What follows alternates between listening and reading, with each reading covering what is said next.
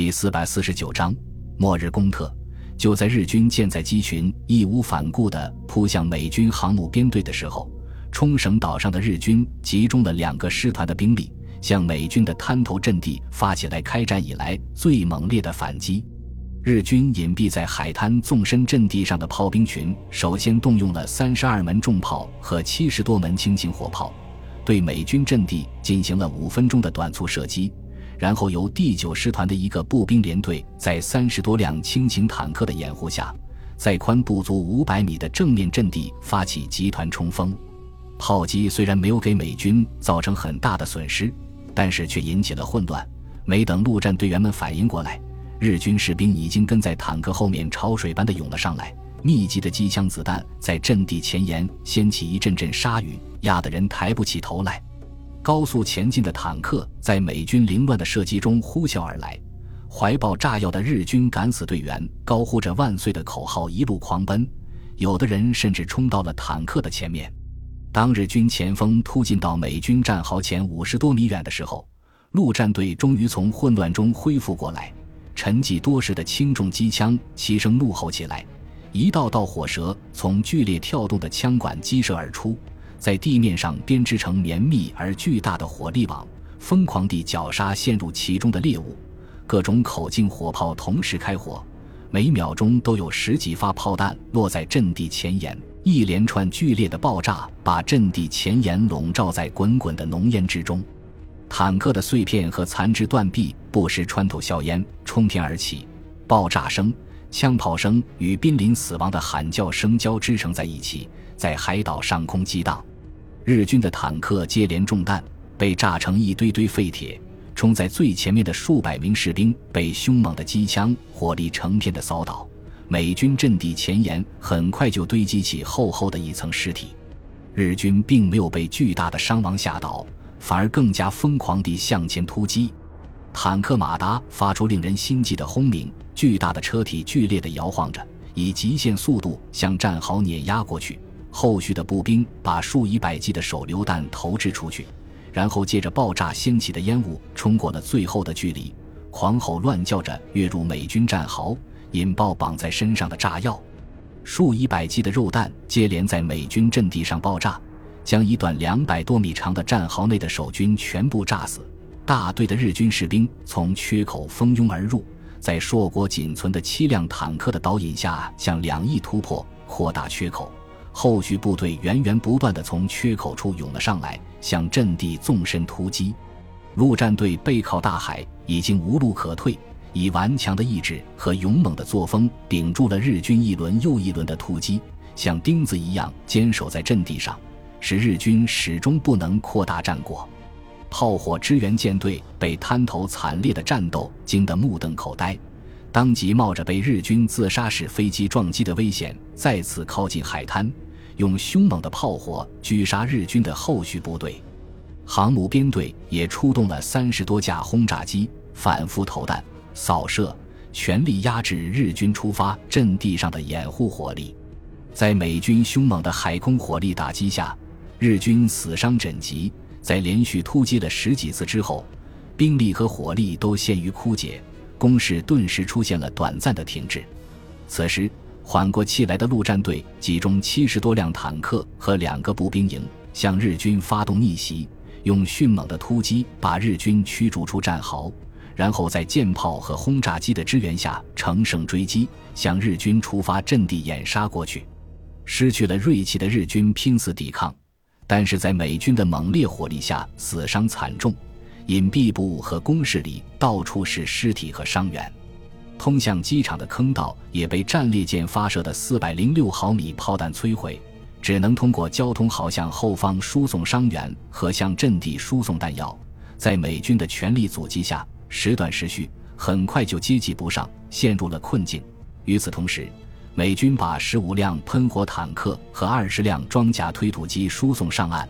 专门对付日军火力凶猛的地堡和坑道，推进的速度顿时加快。等到日落时分，日军已经被从加手纳机场驱逐出去，只得撤退到独孤机场一线继续抵抗。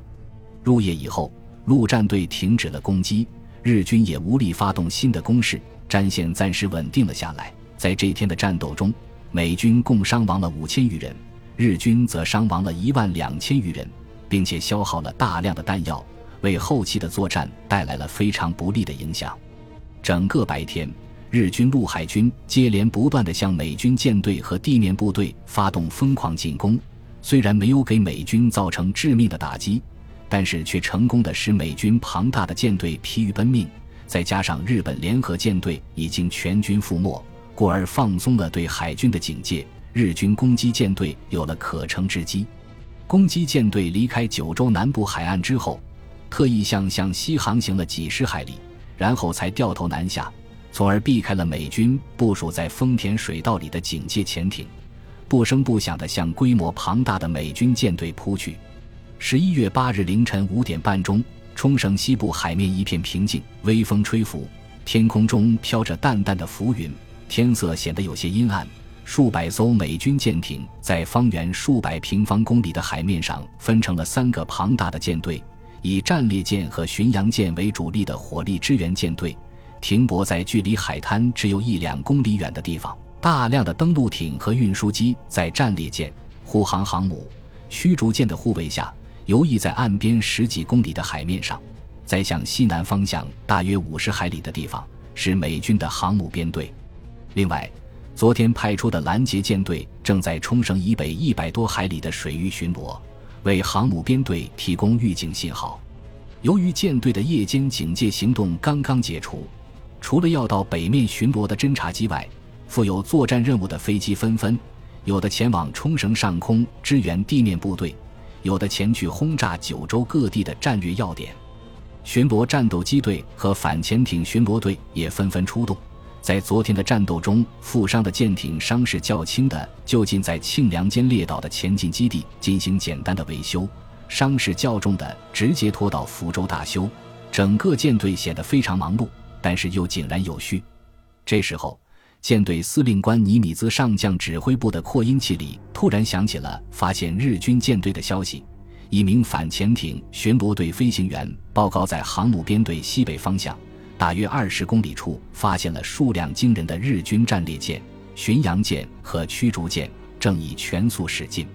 尼米兹感到非常困惑：日军连航母编队都被全歼，怎么可能还要另外一支规模庞大的舰队呢？于是他命令飞行员再次确认目标。几秒钟之后，扩音器里面响起了飞行员的急促声音，正是侦察无误。的确是日军舰队飞行员显得非常紧张。为了增加情报的可靠性，大声补充道：“舰只全部是日本海军特有的塔式桅杆。”几乎在同一时间，指挥部里的无线电报员收听到日本人叽里咕噜的谈话声。舰队西北面的护航航空母舰分队看见西北天际蹦出朵朵炮火，雷达屏不断哗哗作响，显示附近出现了不明舰只。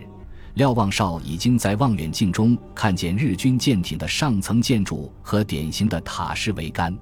尼米兹和指挥部的参谋们惊愕万分，在不到一分钟的时间里，连续发出三道命令，准备应付日军舰队的攻击。第一。命令航母全部转向，逆风行驶，让舰载战斗轰炸机全部紧急起飞。第二，命令拦截舰队高速返航，包抄日军舰队的后路。第三，命令火力支援编队撤出战斗，全速向航母舰队的北部运动，对日军舰队进行拦截。第四，命令庆良间列岛内的机场上的轰炸机携带重磅穿甲弹前来增援。命令刚刚下达不到五分钟的时间，日军大和号战列舰发射的四百六十毫米口径巨型炮弹已经从美军头顶呼啸而过。紧接着，越来越多的舰艇加入了攻击的行列，密集的炮弹不停地从日军舰队飞出，恶狠狠地砸向美军航母。三枚炮弹连续击中正在赶快让飞机起飞的护航航空母舰“白普兰号”上，惊天动地的爆炸声中。两百米高的水柱冲天起，甲板上浓烟滚滚，烈焰升腾。一块十几米宽的钢板被掀了起来，四架战斗被抛出了甲板，翻滚着坠落到大海之中。负伤的白普兰号放出烟幕，日军舰艇马上把目标改为圣洛号航母。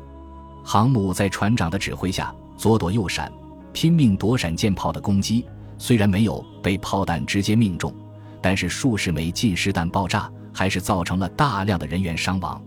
完全处于被动挨打境地的航母慌忙放出烟幕，得到一个喘息机会，然后抓紧时间起飞战斗轰炸机。然而，